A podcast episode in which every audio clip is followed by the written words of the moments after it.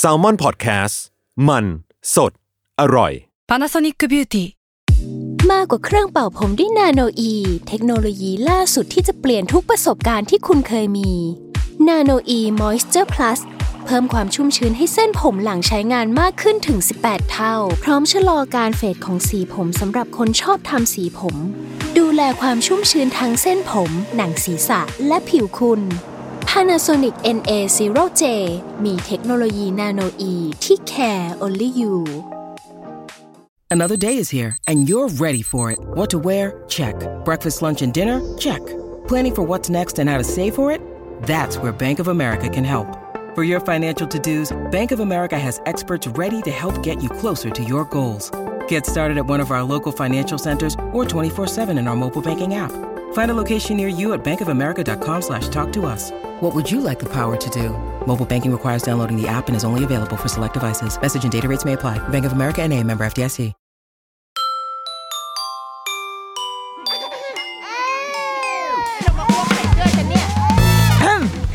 เดอะรุกี้มัมคุณแม่มือสมัครเลี้ยงกับนิดนก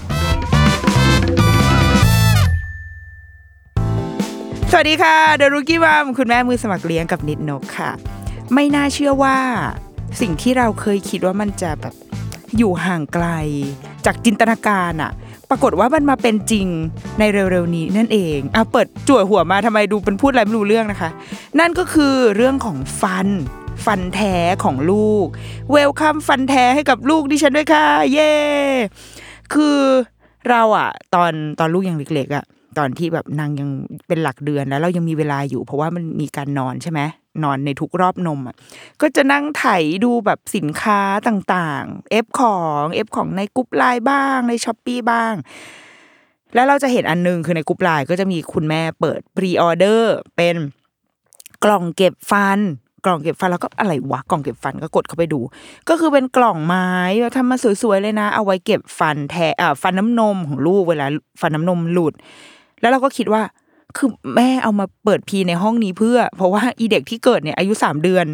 อย่าว่าถึงฟันน้ำนมหลุดเลย ฟันน้ำนมยังไม่ขึ้นด้วยซ้ำทำไมใจร้อนจังวะ ก็ได้แต่แบบเออก็หัวเราะหึ่ๆแล้วก็ก็ปล่อยผ่านไปแล้วก็คิดว่า อีกตั้งนานกว่าที่จะได้ใช้อีกล่องเวรนี้ ปรากฏตอนนี้ลูกห้าขวบ ฟันน้ำนมหลุดแล้ว กูยังไม่ได้ซื้ออีกล่องนี้เลยจ้ะก็กำลังถ้าเกิดใครที่มีกล่องนะคะ หรือมีผลิตภัณฑ์ด้านการเก็บฟันน้ำนมนะคะ ที่ดูสวยๆ สามารถสปอนเซอร์รายการได้นะคะ หรือว่าส่งมาให้รีวิวได้เหมือนกันเพราะว่ากำลังหาสิ่งนี้อยู่นะคะอะตัดภาพกลับมานั่นก็คือสิ่งที่เราอยากจะเล่าให้ฟังวันนี้ก็คือเรื่องของฟันแท้เมื่อลูกถึงวัยที่ฟันแท้ขึ้น โอ้ฉันมาถึงจุดนี้แล้วอะเรื่องของเรื่องก็คือ เราจริง ๆ เราเอาแวร์เอาไว้เนาะว่าไอ้ฟันแท้เนี่ยมันน่าจะมาช่วงประมาณอนุบาลสามเพราะเราจะสังเกตว่า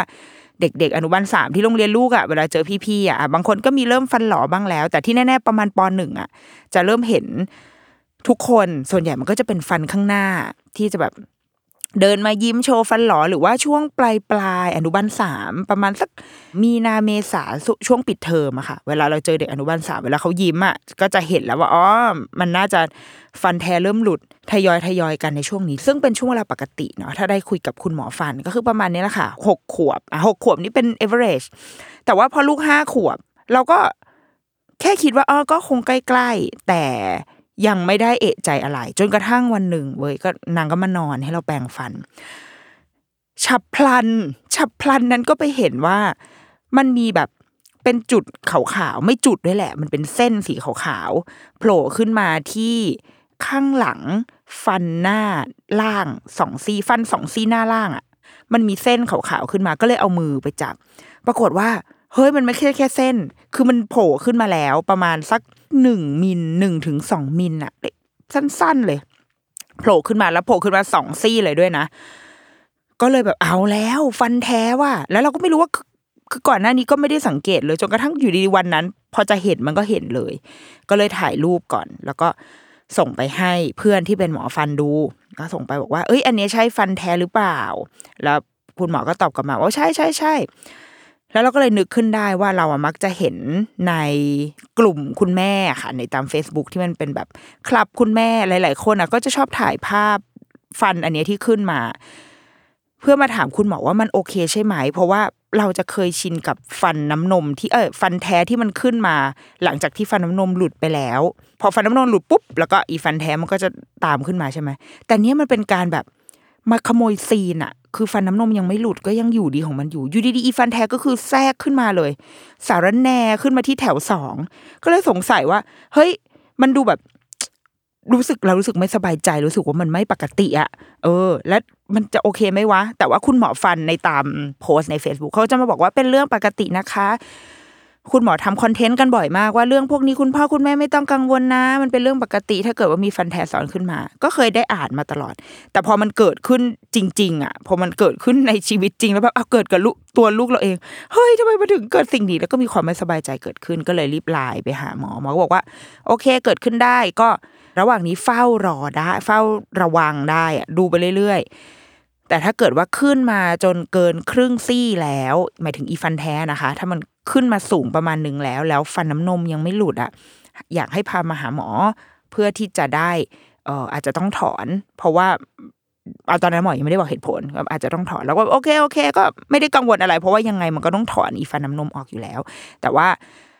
ด้วยความที่ลูกอะไม่ได้ไปหาหมอฟันมาสักพักหนึ่งแล้ว แล้วเรากำลังจะเปลี่ยนหมอ คือจะมาหาหมอคนเนี้ยค่ะ ที่เป็นเพื่อนคนเนี้ยก็เลยแบบอะถ้างั้นเดี๋ยวเรานัดไปหาก่อนละกันให้คุณหมอช่วยดูให้ เพื่อให้ลูกได้รู้สึกว่า เฮ้ยหมอแบบ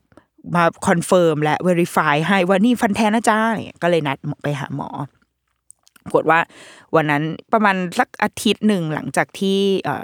เจอฟันแท้ค่ะ ก็ไปหาคุณหมอโนประมาณสองอาทิตย์ พอไปถึงปุ๊บคือปกติอะนางจะไม่ลูกอะจะไม่ค่อยให้ความร่วมมือในการหาหมอฟันเท่าไหร่ คือจะแบบอ๋อยมีเอามีงอแงมีความงอแงคือหานะ หาตามรอบทุกครั้งทำอะไรทำได้หมด แต่ว่าต้อง ต้องมีซีนต้องขอร้องไห้หน่อยขอฉันแสดงความแบบฉันไม่ชอบแล้วก็ร้องไห้โวยวายอย่างเงี้ยปรากฏว่าครั้งนี้นั่งโอเคขึ้นก็คือ ไปถึงขึ้นเตียงคิดว่าโทษนะคะอุ๊บคิดว่าอาจจะเป็นเพราะเออมันเป็นฟันแทแล้วอะมันมีความรู้สึกว่าเป็นฉันเป็นเด็กโตฉันก็ต้องแบบ เข้าห้องหมอฟันมาแบบคูลๆหน่อยเก๋ๆบวกกับว่าคุณหมอฟันคนใหม่ที่ไปหาเนี่ย เป็นคุณแม่ของเพื่อนที่โรงเรียน ก็เลย เหมือนมันเป็นคนที่รู้จักอะเออมันคุ้นเคยกันอันนั้นก็เข้าไปหาหมออย่างดีเลยก็ไปนอนไปถึงนอน ทางแม่คือ happy มาก เพราะว่าลูกไม่เคยแบบ ว่าง่ายในการนอนเตียงหมอฟันขนาดนี้มาก่อนทางเราก็โอ้เอาเชิญเลยจ้ะลูกสรรเสริญเยินยอเต็มที่ พออ้าปากให้หมอดูปุ๊บ คุณหมอก็บอกว่า โอ้ขึ้นมาสูงแล้วเหมือนกันนะคะ เนี่ย ถอดเลยไหมคะทำใจมาหรือเปล่า แล้วเราก็เลยแบบ อุ๊ย ไม่ได้คุยกับลูกเอาไว้ คือเราคุยกับลูกไว้แค่ว่า วันนี้จะมาให้คุณหมอดูฟันแท้ให้นะ ว่ามันขึ้นมาแล้วแล้วเราควรจะต้องแบบ เราควรจะต้องทำยังไงกับมันต่อ แต่ว่าไม่ได้คุยกันไปถึงขั้นที่จะต้องถอนนะ คือบอกลูกไว้ว่ามันอาจจะมีการถอน แค่ไม่คิดว่ามันจะเป็นวันนี้ ซึ่งคุณหมอก็ดีนะ คือคุณหมอฟันโดยเฉพาะอย่างยิ่งคุณหมอฟันเด็ก ทุกๆคนอะเขาจะมีจิตวิทยาที่ดี เขาจะไม่ฟอสแล้วก็ เพราะว่าเหตุผลของเขาคืออยากทำให้เด็กๆอะมีทัศนคติที่ดีต่อการมาหาหมอฟัน ต่อการมาทำฟัน ดังนั้นเขาจะไม่ฟอร์สว่าแบบมาค่ะ วันนี้ถอนเลยโอ้ยคุณแม่เสียเวลา ไม่ต้องไปทำใจหรอกมาถอนเลยอย่างเงี้ยเขาจะไม่ทำเขาจะแบบว่า โอเค วันนี้ไม่ได้เตรียมใจมาใช่ไหมงั้นคุณหมอขออนุญาตแบบเคลือบฟูอะไรให้นะแล้วหมอดูฟันให้แล้วเดี๋ยวเรา เราค่อยนัดกันมาอีกทีนะ แล้วพอนางคุณหมอก็เลยจะเคลือบฟูอาราย ซึ่งการเคลือบฟูอารายในวัยนี้ค่ะ ในเด็กวัยห้าขวบเนี่ย ได้คุยกับคุณหมอที่หลังเนาะได้คุยในเบื้องหลังอีกทีหนึ่งเขาก็บอกว่ามันจะเริ่มมันเริ่มเป็นวัยที่ขยับขึ้นสู่ความเป็นเด็กโต ดังนั้นวิธีการหรือว่าการใช้เครื่องไม้เครื่องมือของคุณหมอ ก็จะเริ่มขยับตามไปด้วย ถ้าเกิดว่าใครที่มีลูกยังเล็กๆอยู่ค่ะ จะสังเกตว่าตอนไปหาหมอตอนหกเดือนเนี่ยก็คือหมอไม่ได้ทำอะไรหรอกเพราะว่าอะไรฟันมันก็มีอยู่สองซี่ใช่ไหมหมอเขาก็จะเอานิ้วอะป้ายฟูออไลน์แล้วก็มาถูถูถูให้ที่ฟัน แค่นั้นเป็นการ เป็นเลเวลเด็กเลเวลเด็กน้อย พอโตมาอีกอ่านิดนึงก็จะเริ่มใช้เหมือนอุปกรณ์แบบเหมือนแปรงสีฟันอะไรเงี้ยทาฟลูออไรด์เข้าไปให้แบบเคลือบฟลูออไรด์ให้ที่ที่ฟันของลูก หรืออย่างเช่นเมื่อปีก่อน เมื่อปีก่อนประมาณตอนนั้นเขาสี่ขวบ ไปหาคุณหมอฟัน แล้วพอดีว่า วันนั้นไปหากับรุ่นพี่ที่โรงเรียน ลูกอะก็เลยได้เห็น พี่ที่เขาใช้อุปกรณ์ที่มันมากขึ้นในการหาในการทำฟัน ก็คือเป็นเหมือนเหมือนเขาเรียกอะไรอะฟันยางอะ เป็นฟันยางที่ให้เด็กกัดเข้าไปในปาก โดยที่ในฟันอันเนี้ยเขาจะเหมือนพวกนักมวยอะเหมือนที่นักมวยเขาใส่กันอะอะไรประมาณนั้นอะแล้วก็เขาจะใส่ฟูออไลน์อะเข้าไปในในอีตัวฟันอันนี้ แล้วพอเด็กกัดเข้าไปปุ๊บก็ให้ก็ให้อมเอาไว้อะอมเอาไว้เพื่อให้อีฟูออไลน์มันไปทำการเคลือบข้างในฟันใช่ไหมคะ แล้วก็ถอดออกมา คุณหมอบอกว่าเราจะค่อยๆ เริ่ม introduce อุปกรณ์ต่างๆ ให้กับเด็ก เพื่อให้เขาค่อย ๆทำความรู้จัก แต่ไม่ใช่แบบว่าอายุหนึ่งขวบก็คือมึงเจอแบบที่กรอฟันแบบกรอกอย่างเงี้ยมันก็ไม่ใช่ใช่ไหมคือมันก็ต้องค่อย ๆทำไป ดังนั้นอย่างตอนที่ลูกไปหาครั้งเนี้ย เขาก็ถูกนับเป็นพี่โตแล้วเหมือนปีที่แล้วที่เขาไปหาหมอฟันแล้วเขาเห็นพี่อนุบาลสามของเขาอะทำวันนี้เขาก็ได้ใช้อีฟันยางอันเนี้ยเหมือนกัน แต่สิ่งที่เพิ่มเติมมาก็คือ เครื่องดูดน้ำลาย ที่มันจะเป็นแง่งเข้าไปในปากแล้วแบบเป็นเสียง คุณหมอก็จะบอกก่อนว่าเขาจะหยิบอุปกรณ์ขึ้นมาแล้วบอกว่า อ่า วันนี้คุณหมอจะใช้อุปกรณ์อันนี้นะ กับอันนี้อีกอันนึงคืออะไรวะ ไม่แน่ใจอะ มันเหมือนเป็นแบบ เหมือนอารมณ์เหมือนแปรงสีฟันไฟฟ้า แต่เราอันนี้ในทางการแพทย์ดิฉันไม่แน่ใจนะคะ เพราะว่าไม่ได้ตั้งใจฟังหมอพูดด้วย แต่ว่า แต่ว่าก็คือเป็นแง่งหนึ่งอะเป็นแท่งหนึ่งในร้านหมอฟันอะที่เขาเอาไปจี่ฟันลูกอะคุณหมออธิบายให้เด็กฟังว่าอ่าโอเค เราจะใช้อันนี้กับอันนี้นะ อาจจะมีเสียงนิดนึง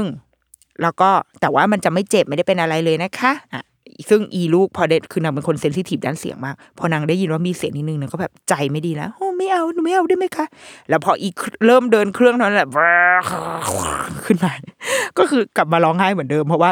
นางไม่โอเคกับเสียงที่มันดัง แต่ว่ารู้คือรู้แล้วว่ามันไม่เจ็บเนี่ยถ้าเกิดว่าลูกเราโตขึ้น เราก็จะเริ่มได้เด็ก ๆ คืออันนี้ต้องคุณพ่อคุณแม่เองก็ต้องแบบทำใจนะอันนี้คือในเคสที่เด็กสุขภาพฟันปกตินะคะ คือยังไม่ได้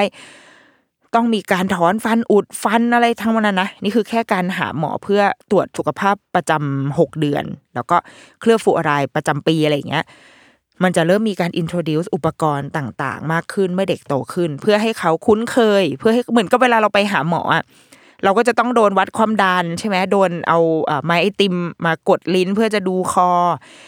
โดนฟังปอด คุณหมอจะเรียกฟังเฮลโหลใช่ไหมคะโดนฟังปอดหรือว่าต้องใช้อุปกรณ์ต่างๆอะมันก็เหมือนกับการไปหาหมอเลย แต่อันนี้ใน part ของหมอฟันเองเขาก็ต้องแนะนำอุปกรณ์เหล่านี้ให้กับ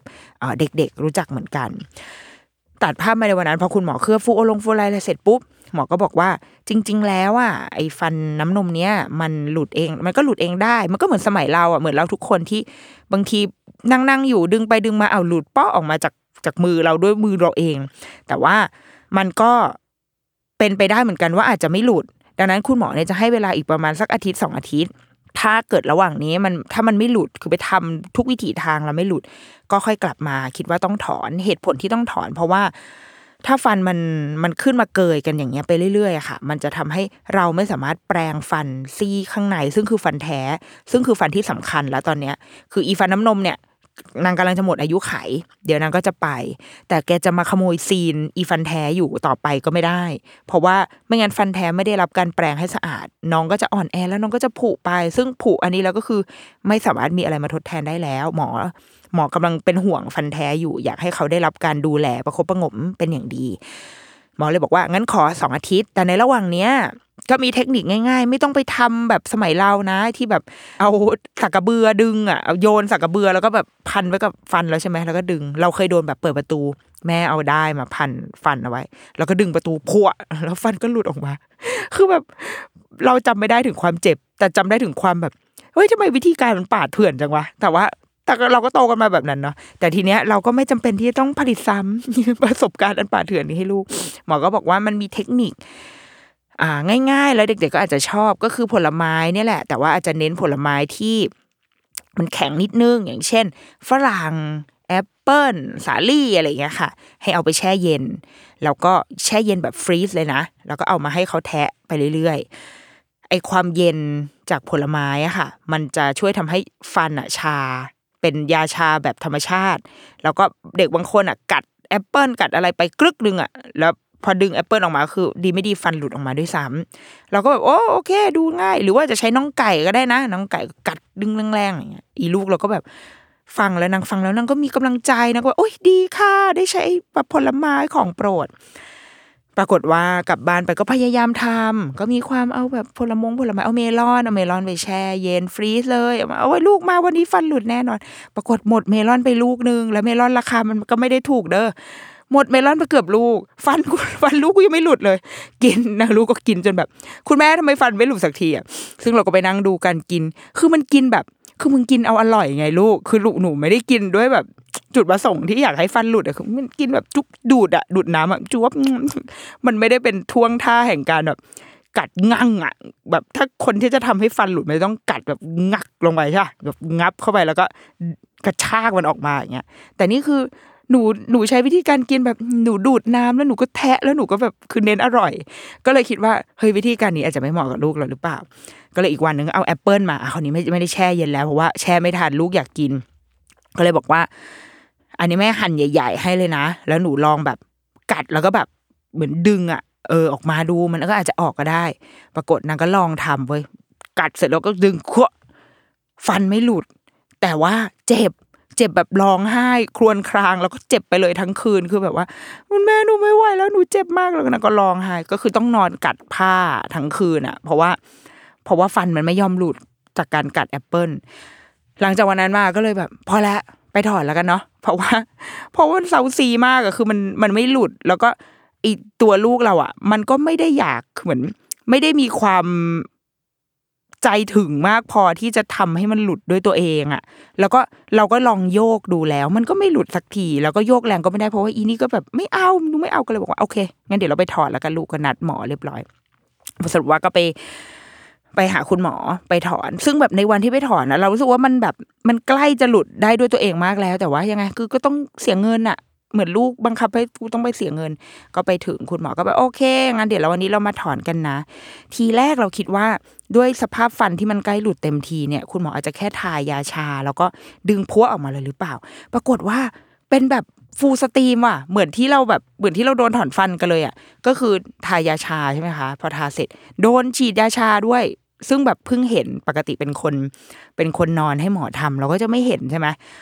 เห็นเคยเห็นหลอดยาชา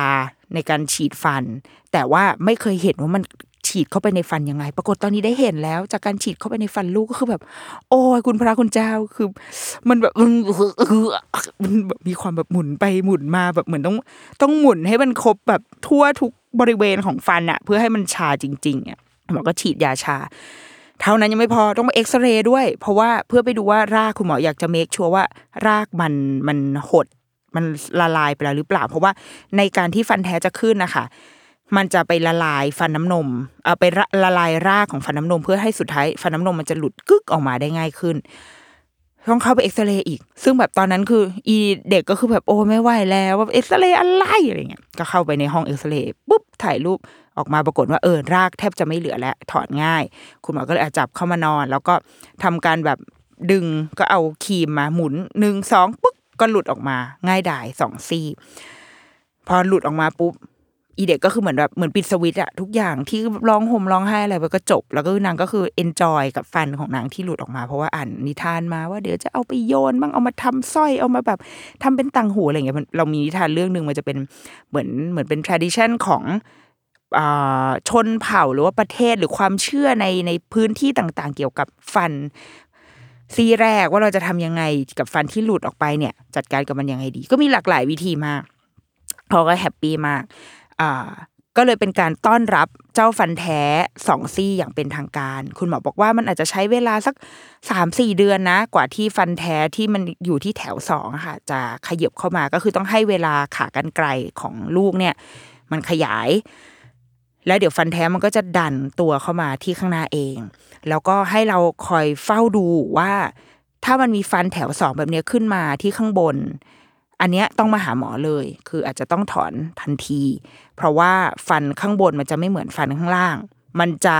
มันเหมือนว่ามันจะล็อกอะมันมีความแบบขากรรไกร something อะอันนี้ก็คือไม่ได้ฟังเลคเชอร์มาอย่างดี แต่เอาเป็นว่าถ้ามันมีการขึ้นมาซ้อนกันในในฟันสองซี่บนนะคะ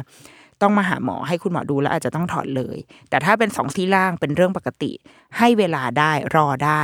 ก่อนที่ฟันน้ำนมมันจะหลุดออกไปเองรอได้ในที่นี้คือถ้าเรายังแปลงฟันดีอยู่อะคือยังเรามั่นใจว่าเราแปลงฟันข้างในได้โอเคใช้ได้อยู่อย่างเงี้ยก็ก็รอได้รอให้มันหลุดเองก็ได้ หรือถ้าไม่สบายใจก็เอาไปให้คุณหมอถอนได้เช่นกัน แล้วพอได้คุยกับคุณหมอ หมอก็บอกว่าสำหรับเด็ก ๆ เนี่ยค่ะวัยประมาณห้าหกขวบห้าขวบเนี่ย เป็นเป็นวัยที่หลายคนเริ่มที่จะมีฟันแท้ละ เพราะว่าได้คุยกับเพื่อนลูก อีกคนหนึ่งเขาก็มีฟันแท้ขึ้นมาแล้วเว้ยหกซี่เลยนะ แต่แค่ว่ามันยังไม่มีฟันน้ำนมหลุดคือแบบขึ้นมาซ้อนซ้อนเห็นเป็นตอเห็นเป็นอะไรอย่างเงี้ย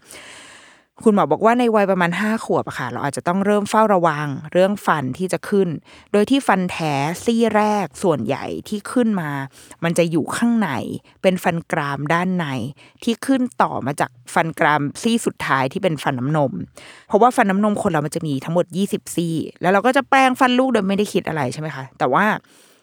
อีฟันแท้เนี่ยนางจะมีความเป็นแบบนาตาชาโรมานอฟก็คือเข้ามาแบบฉันจะไม่ให้เธอรู้หรอกว่าฉันเป็นฟันแท้ แล้วนางก็ขึ้นมาแบบเงียบๆของนางเอง แล้วเราเวลาเราแปรงฟันลูกเราก็ไม่ได้นับไงแล้วก็ก็ก็แปรงไปตามแบบ ไปตามกิจวัตรประจำวันใช่ปะดังนั้นพออีฟันซี่เนี่ยมันขึ้นมาปุ๊บ และถ้าเราไม่ได้ใส่ใจมากพอ เราก็จะคิดว่านี่ก็คือฟันน้ำนมซี่หนึ่งแต่จริง ๆ แล้วมันไม่ใช่ ถ้าได้นับจริง ๆ แล้วมันจะมี 21 หรือ 22ด้วยซ้ำอยู่ในฟันของลูก คุณหมอบอกว่าฟันซี่นี้ค่ะ ฟันกรามด้านในเนี่ย เป็นฟันที่ผุเราพบในวัยผู้ใหญ่ว่ามันผุ เยอะที่สุด เพราะมันไม่ได้ถูกรับรู้มาตั้งแต่แรกว่าหนึ่งคือแบบมึงดันปลอมตัวไง คือมึงไม่ขึ้นมาดีๆ ไม่บอกไม่กล่าวไงนางแบบมาแบบเงียบๆนางมาแบบใส่ลับมาแบบ มาแบบว่า cover ตัวเองเข้ามาแล้วก็แบบฉันจะไม่บอกใครหรอก ว่าฉันเป็นฟันแท้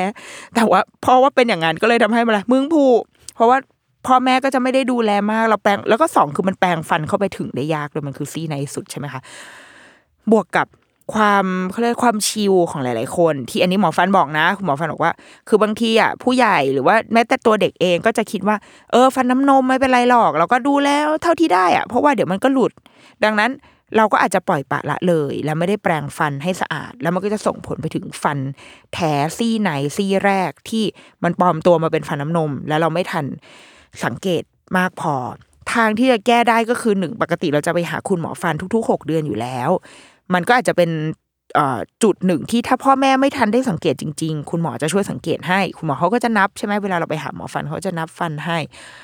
หรือว่าทางแก้ที่สองก็คือ แปรงฟันให้สะอาด no matter what ไม่ว่ามันจะเป็นฟันน้ำนมหรือฟันแท้ก็ตาม มันก็ต้องสะอาดทั้งหมด เพราะอะไรเราถึงควรจะต้องแปรงฟันน้ำนมให้สะอาด นั่นเพราะว่าหนึ่งคือมันเป็นการสร้างลักษณะนิสัย เป็นการทำให้เหมือนเป็นการสร้างมาตรฐานอะว่า เราจะทำอะไรก็ต้องทำให้สะอาด คือไม่ใช่ว่าเอออันนี้ฟันน้ำนมไม่ต้องทำก็ได้เหมือนอาบน้ำอะอันนี้ขาไม่ต้องสะอาดก็ได้เราสะอาดแค่หน้าก็พอเพราะว่าขาแขนไม่มีใครเห็น มันก็ไม่ได้คือเราก็ต้องสะอาดในทุกส่วนใช่ไหมดังนั้นกับฟันน้ำนมก็เช่นกันหนึ่งมันคือการสร้างกิจวัตรสร้างสร้างมาตรฐานสร้างนิสัยว่าเราจะต้องแปรงฟันให้สะอาด เพราะว่าฟันน้ำนมมันเหมือนเป็นฟันซ้อมอะคือธรรมชาติมันอุตส่าห์มอบฟันซ้อมมาให้เราแล้ว ว่า เนี่ยคือฟันที่เอาไว้แบบ เอาไว้ฝึก วินัยฝึกมาตรฐานของเด็กเอาไว้เลยนะ ว่าต้องให้สะอาดเท่านี้แล้วเดี๋ยวพอมันมีฟันแท้ขึ้นมาปุ๊บเขาก็จะได้นิสัยเนี่ยติดตัวไป เพราะฟันแท้มันก็จะขึ้นมาในวัยที่เขาพร้อม มาในวัยที่เขาแบบแอบสอบข้อมูลทั้งหมดเข้าไปแล้ว แล้วพอมีฟันแท้ปุ๊บเขาก็จะรู้ว่าเขาจะแปรงฟันยังให้สะอาด ดูแลฟันยังไง ดูแลวิธีการแปรงฟันให้สะอาดเป็นยังไง การดูแลฟันน้ำนมต้องสะอาดสองคือฟันน้ำนมคือแผนที่นำทางของฟันแท้ หมายความว่า ในขณะที่เด็กเกิดมาแล้วมีฟันน้ำนมเนี่ยค่ะ จริง ๆ ฟันแท้มันขึ้นมาพรึบอยู่ข้างใต้ฟันน้ำนมอยู่แล้ว ตอนนี้ทุกคนมีฟันแท้อยู่ที่ใต้ฟันน้ำนม แค่ยังไม่ถึงเวลาของของของของมันยังไม่ถึงเวลาของมันที่จะแบบปรากฏตัวขึ้นมาเผยผิว ดังนั้น ฟันน้ำนมมันมีหน้าที่ในการรักษาพื้นที่รักษา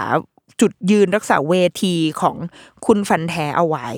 ถ้าเมื่อฟันน้ำนมหลุดในวัยอันถูกต้องหลุดตามอายุไขของมัน ฟันแท้ก็จะขึ้นมาในที่ที่เขาควรจะขึ้น แต่เมื่อไรก็ตามที่ฟันน้ำนมมันหลุดออกไปก่อน ฟันแท้ก็จะเริ่มแบบคือพื้นที่ตรงนั้นมันจะมีความแบบ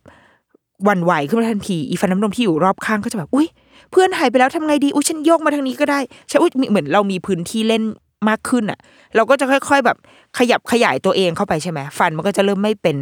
ทรงอย่างที่มันควรจะเป็น บางทีก็ไปปิดบิดกั้นอ่าปิดพื้นที่ที่ฟันแท้จะขึ้นมาทำให้เกิดภาวะแบบฟันทับกันฟันซ้อนฟันเกอะไรเงี้ยมันมีผลทั้งหมด รวมถึงถ้าฟันน้ำนม ไม่ได้รับการดูแลที่ดีอย่างเพียงพอ จนทำให้ฟันน้ำนมมันผุเนี่ยจนมีการติดเชื้อเข้าไปถึงรากฟัน มันก็ทำให้ฟันแท้ที่รออยู่ข้างล่างอะค่ะ อาจจะติดเชื้อขึ้นไปด้วยทำให้เวลาเขาขึ้นมาเขาก็จะไม่สมบูรณ์แข็งแรงอย่างที่ควรจะเป็น อันนี้คือสิ่งที่คุณหมอฟันเล่าให้ฟังมาเนาะดังนั้น สิ่งที่ดีที่สุดที่เราทำได้คุณพ่อคุณแม่ทำได้ก็คือดูแลฟันของลูก โดยที่ไม่ต้องสนใจว่ามันคือฟันน้ำนมหรือฟันแท้ทำด้วยมาตรฐาน ที่ควรจะเป็นเดียวกันไปตั้งแต่เริ่มต้นจนจนวันที่เราเลิกดูฟันให้ลูกแล้ว แล้วปล่อยให้เป็นหน้าที่ของเขาดูแลตัวเขาเองอะ่ะควรจะต้องเป็นมาตรฐานนี้ไปตลอด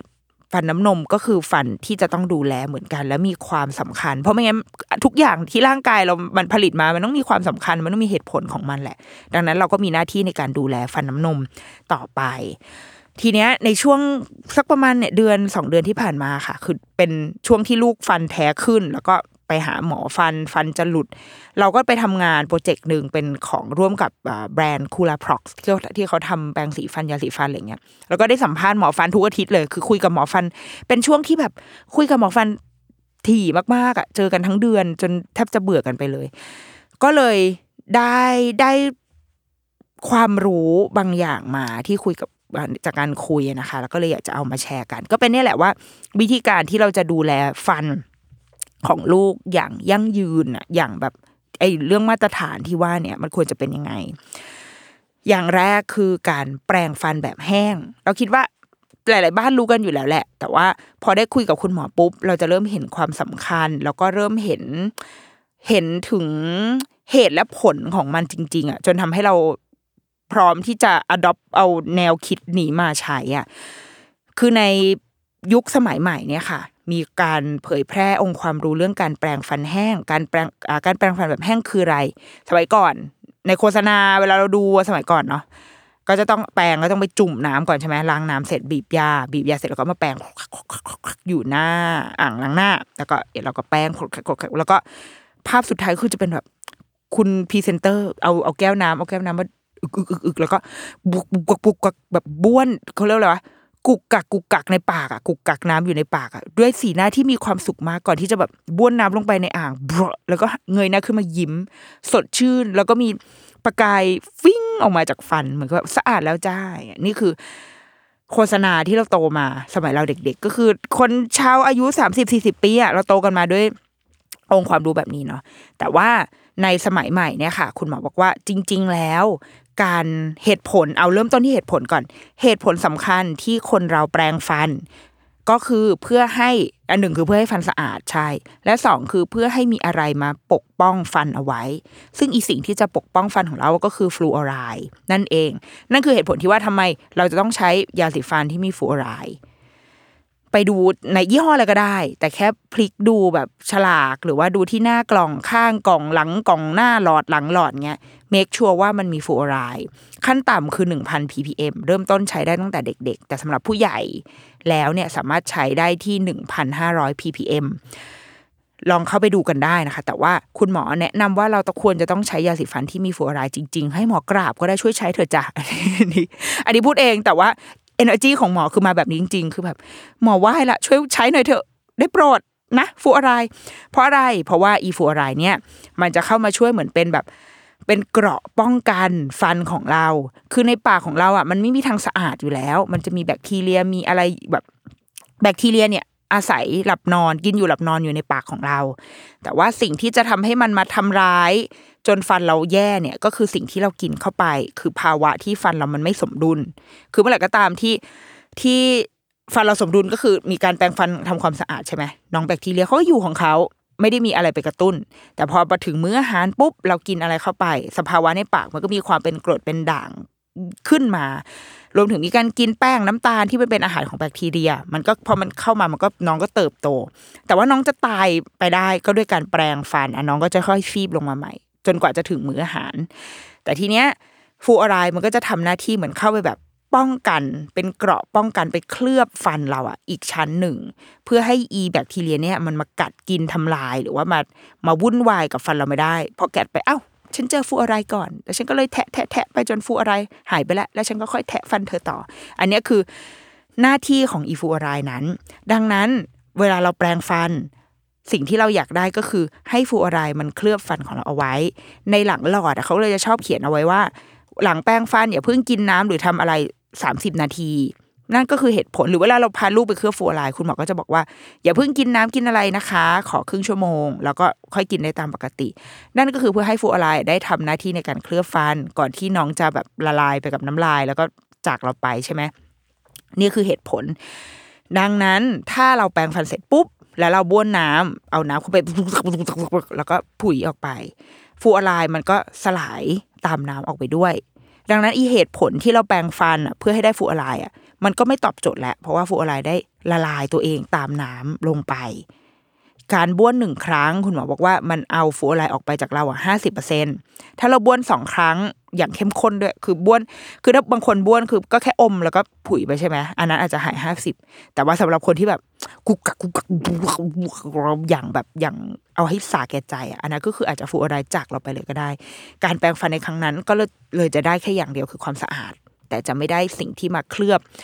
ปกป้องฟันของเราเนี่ยจึงเป็นเหตุผลว่าทำไมเราถึงควรที่จะแปรงแห้งคุณหมอบอกว่าเราก็แค่เอาแป้งมาอะทำความสะอาดนิดนึง เช็ดแป้งให้แห้ง แล้วก็บีบยาสีฟันลงไป แป้งตามปกติ แต่ว่าขอให้แป้งแบบอย่างละเอียดนิดนึงนะ แป้งทุกซี่ขยี้ขยี้ขยี้แต่ว่าไม่ต้องแรงเกินไป แต่ก็อย่าให้เบาเกินไปเช่นกัน พอแป้งเสร็จปุ๊บ บ้วนของเหลวอะที่อยู่ในร่างกายอะที่แบบฟองบ้าง น้ำลายบ้างหรือว่ายาสีฟันที่มันเผ็ดๆอะไรเงี้ยถุยลงไป เอาผ้าเช็ด แล้วก็ออกมาจากห้องน้ำเลย ไม่ได้มีขั้นตอนไหนที่ต้องเปิดน้ำเลยด้วยซ้ำก็คือแค่แบบผุยแล้วก็เดินออกมา ซึ่งมันอาจจะแบบเผ็ดร้อนหน่อยสำหรับคนที่ใช้ยาสีฟันที่มันแบบเผ็ดเผ็ดๆหมอก็บอกว่าอะอนุโลมให้แบบ อมน้ำเข้าไปได้นิดเดียวขอให้ปริมาณน้อยมาก แล้วพออมปุ๊บก็คือให้ผุยออกไปเลยทำยังก็ได้ให้เรารู้สึกว่าเราไม่ได้สูญเสียฟูออไรด์จากฟันเราไปอะนี่คือวิธีการที่ถูกต้อง ซึ่งในวัยเราอะ มันฝึกยากนิดนึงมันทำใจยาก เราก็ทำใจอยู่พักนึงนะ หลังจากเรารู้ข้อเท็จจริงนี้อะแต่ว่าเราก็ใช้เวลาเราเคยฟังเรื่องแปลงแห้งเนี่ยประมาณแบบสองสมปีที่แล้ว แล้วก็เลยลองพยายามเปลี่ยนพฤติกรรมตัวเองดู ก็ใช้เวลา แต่ว่าตอนนี้ก็กลายเป็นความเคยชินใหม่ล้วที่ไม่ต้องใช้น้ำก็ได้ก็แปรงฟันแบบ ถุยน้ำลายเสร็จก็จบเดินออกจากห้องน้ำได้เลย แล้วเรารู้สึกว่ามันสะอาดขึ้นด้วยจริง ๆ แต่กับเด็กอะที่เราควรจะฝึกเขาแบบเนี้ยเพราะว่ามันก็จะเป็นนิสัยแรกของเขาแล้วมันจะติดตัวเขาไปเลย เขาไม่ต้องมาเปลี่ยนพฤติกรรมอีกทีตอนที่เขาโต ตอนเขารู้แล้วว่าอ๋อโอเค นี่คือวิธีการแปลงฟันแบบที่บ้านเราใช้อะบ้านเราทำแบบนี้ ดังนั้นเขาก็จะทำแบบนี้ แล้วมันก็จะกลายเป็นนิสัยของเขาไป อันเนี้ยคือเทคนิคที่สำคัญมาก ๆ ที่จะช่วยดูแลให้ฟันแท้ของลูกแข็งแรง อยู่ได้อยู่รอดปลอดภัย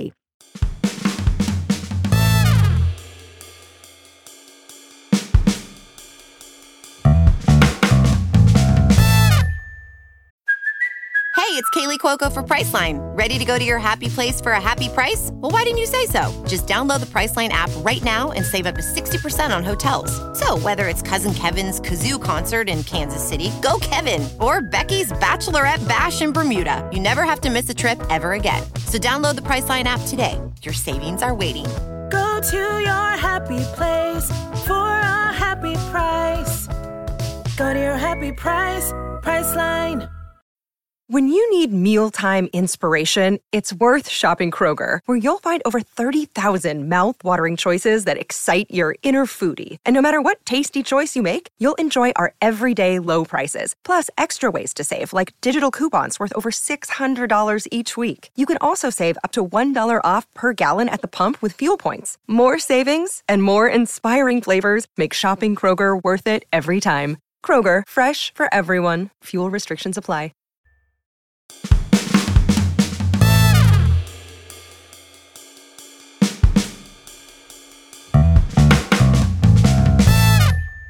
สองคือคุณหมอบอกว่าหมอให้คะแนนการแปลงฟันจริง ๆ แล้วแค่ห้าสิบเปอร์เซ็นตนะแต่ว่าอีกห้าสิบเปอร์เซ็นที่จะมีผลต่อสุขภาพฟันของเราอะ คืออาหารการกิน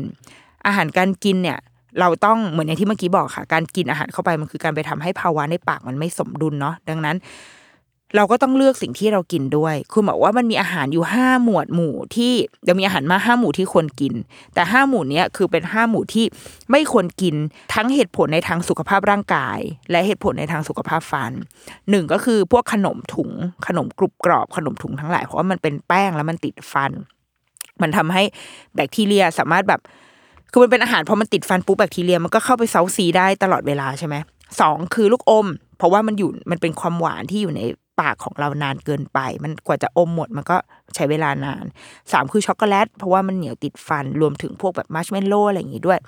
สี่คือน้ำอัดลม เพราะว่ามีทั้งน้ำตาล แล้วก็เป็นโซดาเป็นน้ำที่เป็นกรดมันเข้าไปกัดผิวฟันได้ แล้วสุดท้ายก็คือนมเปรี้ยว นมเปรี้ยวเป็นสิ่งที่เราให้ลูกกินกันแบบ โอ้ยมากินลูกกินนมเปรี้ยวกันเนี่ยแต่ว่าหมอบอกว่านมเปรี้ยวนี่คือ ถ้าเป็นไปได้หมอแบบอยากจะแบบไหว้ละเป็นอีกครั้งที่หมอไหว้ละว่าอย่ากินเลยเราก็แบบโหหมอมันทำได้ยากมากเลยนะ คือนี่ทุกคน enjoy นมเปรี้ยวมาก หมอบอกว่านมเปรี้ยวเนี่ยไม่รวมถึงโยเกิร์ตรสธรรมชาตินะแต่ว่าโยเกิร์ตโยเกิร์ตรสไม่ธรรมชาติก็นับเหมือนกันก็คือเหลืออะไรให้กูกินบ้างวะเนี่ยหมอว่าถ้าเกิดไอ้ใด ๆ เหล่านี้หมอรู้ว่ามันไม่สามารถที่จะเลี่ยงได้ในชีวิตจริงแน่ๆ คือมันจะต้องได้กินบ้างแหละ แต่ก็ขอให้มันมันไม่บ่อยจนเกินไป ไม่บ่อยจนเป็นเหมือนเป็นเรื่องปกติที่ ฉันจะกินมันเมื่อไหร่ก็ได้เงี้ยเพื่อสร้างนิสัยการกินสิ่งที่มีประโยชน์ให้กับเด็ก ๆด้วย ไม่บ่อยไม่พยายามอ่าไม่ให้ถี่แล้วไม่ให้กินนานๆ คือไม่ใช่แบบว่ากินเหมือนเราอะชาวออฟฟิศอะซื้อ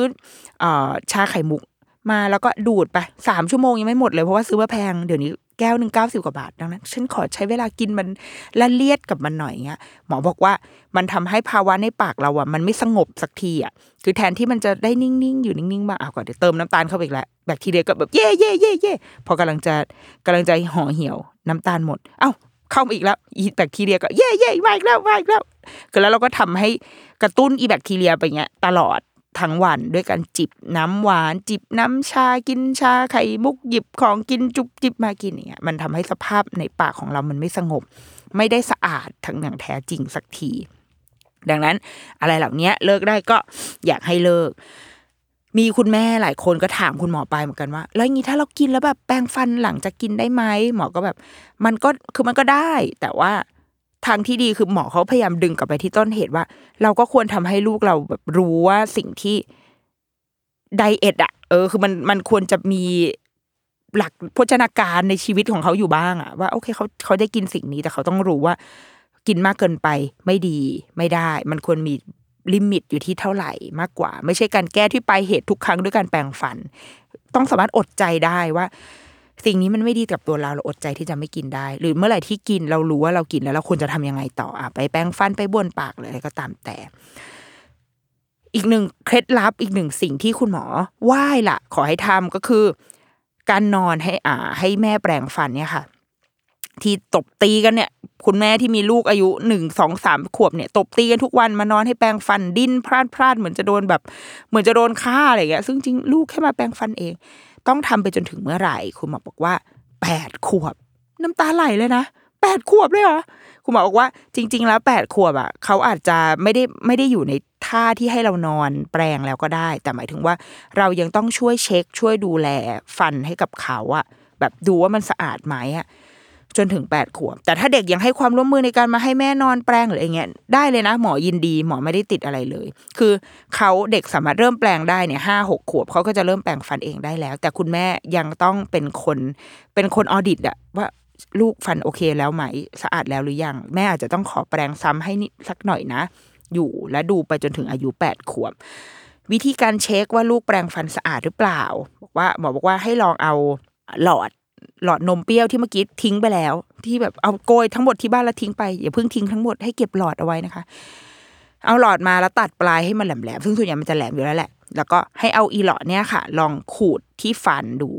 ว่ามันมีคราบเหลืองๆก้อนๆติดมาด้วยหรือเปล่า ถ้ามีแสดงว่านั่นคือขี้ฟันที่เราออกมาไม่หมด แล้วอีขี้ฟันนั่นแหละก็คือแบคคราบแบคทีเรียที่ที่ติดออกมา ดังนั้นหมอกว่าไม่ต้องเช็คทุกวันก็ได้ แต่ควรหมั่นเช็คเพื่อที่เราจะได้รู้ว่าโอเค เราแปรงฟันสะอาดไหมแล้วเราควรจะต้องแก้ไขปรับปรุงอย่างไร ก็คอยเช็คฟันเหล่านี้ให้กับลูกรวมถึงการใช้อุปกรณ์ตัวช่วยอย่างเช่นฟลอสเราสามารถแนะนำให้ลูกใช้ได้เลยตั้งแต่วันแรกที่ เขามีฟันสองซี่ขึ้นแล้วมีช่องว่างเกิดขึ้นระหว่างฟันนะคะเราสามารถเริ่มใช้ได้ตั้งแต่ตอนนั้นเลย ซึ่งบางทีเราก็จะคิดว่ามันยังไม่มันยังไม่ได้แบบห่ามันห่างกันมากจนรู้สึกว่าไม่มีอะไรจะติดอะเออแต่ว่าเราสามารถฟลอสบริเวณขอบฟันแต่ละซี่ได้เพื่อให้มันเราแน่ใจว่ามันไม่มีคราบอะไรหลงเหลืออยู่ แล้วก็ใช้ต่อไปได้เรื่อย ๆ เลย คือเป็นสิ่งที่ใช้ได้ตั้งแต่เด็กไปจนโต จะใช้แบบไหนก็ได้แล้วแต่ไม่ได้จำเป็นว่าจะต้องเป็นแบบเป็นแบบเชือกอย่างเดียวอะเป็นแบบพันนิ้วอะจะใช้แบบที่มีด้ามก็ได้ มีเด็กสมัยนี้เขามีของเด็กใช่ไหมใส่รสสตรอเบอรี่อะไรเงี้ยแล้วแต่เลยขอให้แค่ขอให้ใช้และใช้ให้ถูกก็พอ เพราะว่ามันเป็นอุปกรณ์ที่มีความเสี่ยงจากการใช้เหมือนกัน ถ้าเราใช้ไม่ถูกต้อง ดังนั้นเราเลือกใช้ในสิ่งที่เราถนัดเราจะได้ถูกต้อง ส่วนน้ำยาบ้วนปากคุณหมอบอกว่าจริง ๆ แล้วจริงๆแบบจริง ๆเขามีคำอธิบายยาวนานกว่านี้นะ แต่นี้เอาอย่างสรุป ใจความสำคัญที่ดิฉันฟังมาก็คือ จริง ๆ แล้วเราทุกคนแทบจะไม่จำเป็นต้องใช้น้ำยาบ้วนปากด้วยซ้ำเพราะว่าคือใช้ได้แบบชั่วครั้งชั่วคราวอะเช่นแบบโอ้อยากได้ความมั่นใจนิดนึงอะใช้น้ำยาบ้วนปากหน่อย ต้องไปถ่ายรูปบางคนไปถ่ายละคร เจอไปเข้าฉากพระนางเงี้ยอะมันอยู่ใกล้ชิดกันอะใช้น้ำยาบ้วนปากเพื่อให้ฟันหอม ปากหอมนิดนึง แต่มันเป็น มันไม่สามารถทดแทนการแปรงฟันได้ ไม่สามารถทดแทนฟูออไรอะไรเหล่านั้นได้เลย และถ้าเราใช้มันบ่อยเกินไป มันอาจจะไปทำลายสมดุลในฟันเราค่ะ สมดุลในสภาพช่องปากอะคือเวลามันฆ่าแบคทีเรียเนี่ยมันฆ่าทั้งแบคทีเรียดี และแบคทีเรียไม่ดีเอาออกไปทั้งหมดเลย มันเลยทำให้สภาพช่องปากเราไม่สมดุลแล้วในหลาย ๆ เคสเกิด บางคนมีโรคเกิดขึ้นตามมาจากการใช้น้ำยาบ้วนปากติดต่อกันมากเกินไป น้ำยาบ้วนปากจริง ๆ แล้วมันสร้างขึ้นมาเพื่อคนที่บางทีไม่สามารถแปรงฟันได้ เช่น เราเวลาเราไปถอนฟันอะไรอย่างนี้มา หมอก็จะบอกว่า ก็ให้ใช้น้ำยาบ้วนปากที่มีฟูออไรด์สูงๆอะไรเงี้ยไปก่อนชั่วคราว แต่ว่าเมื่อไรเมื่อใดก็ตามที่เราใช้ได้แล้ว แปรงฟันได้ตามปกติ ก็ให้แปรงฟัน อันนั้นคือต้นกำเนิดที่ทำให้มีสิ่งนี้เกิดขึ้น แต่หลังๆมามันกลายเป็นเหมือนสินค้าที่ทำให้เรารู้สึกว่า เฮ้ยเราสบายใจว่าฟันเราสะอาดขึ้นนะลมกลิ่นปากหอมสดชื่นอะไรเงี้ยคุณหมอบอกว่า ไม่ได้จำเป็นขนาดนั้น แปรงฟันให้สะอาด จริง ๆ เพียงพอแล้ว ไปเอาจริงเอาจังกับเรื่องการแปรงฟันน่าจะดีกว่า นั่นก็คือรวมๆทั้งหมดอะ คุณหมอบอกว่าจริง ๆ แล้วมัน back to basic เลยเว้ยคือการแปรงฟันให้สะอาดเท่านั้นเอง แปรงฟันให้สะอาดและกินอาหารที่เป็นมิตรต่อฟันก็คือหลีกเลี่ยงอีห้าหมูที่ว่านะนะคะอีพวกอะไรหวานๆเรารู้กันอยู่แล้วแหละอะไรที่ที่มันจะทำร้ายฟันของเราและลูกอะสองส่วนเนี้ยมีความสำคัญเท่ากัน ถ้าเกิดว่าเราทำทั้งสองส่วนนี้ได้ดี โอกาสที่ฟันของเราจะแข็งแรง มันก็สูงขึ้น แต่ถ้าเมื่อไหร่ก็ตามที่เฮ้ยเราเป็นคนหยุดกินไม่ได้จริงว่ะ การกินช็อกโกแลตกินขนมกินอะไรเนี่ยมันเป็นชีวิตและจิตใจของฉัน ถ้าอย่างนั้นเราก็ต้องแปลงฟันให้ดี แบบเต็มคะแนนเต็มห้าสิบให้ได้ เพราะว่าคะแนนฝั่งขนมอะฝั่งการกินอะเราคะแนนเราไม่ดีอยู่แล้ว หรือถ้าเราไม่สามารถแปรงฟันให้สะอาดได้หรือว่าแพ้ฟลูออไรด์ใช้ไม่ได้หรือมีความเชื่อบางอย่างที่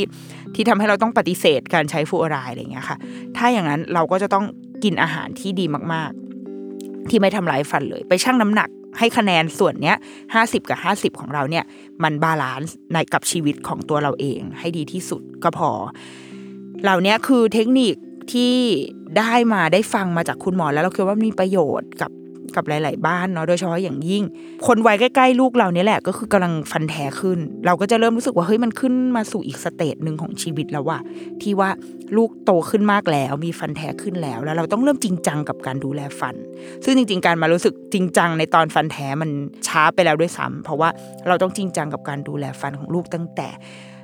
ยังเป็นฟันน้ำนมอยู่เลยด้วยซ้ำนะคะ ถ้าเกิดว่าใครมีประสบการณ์นะ เกี่ยวกับแบบลูกฟันขึ้นเป็นยังไงหรือว่าใกล้ๆแล้วมีอะไรอยากจะแชร์เนี่ยค่ะ ก็สามารถ comment ได้หรือว่า inbox มาเล่าได้นะคะ หรือว่าถ้ามีคำถงคำถามอะเดี๋ยวจะเป็นตัวแทนหมู่บ้านไปถามหมอฟันให้ เพราะว่าคุยกับหมอฟันถี่เกินไปละ จนเริ่มแบบ มีไลน์หมอละสามารถทักสามารถทักไปถามหมอได้เลยนะคะ ก็สามารถสอบถามเข้ามาได้ในรายการของเราเช่นกันนะคะเอาละเดรุกี้แบบสัปดาห์นี้สวัสดีค่ะ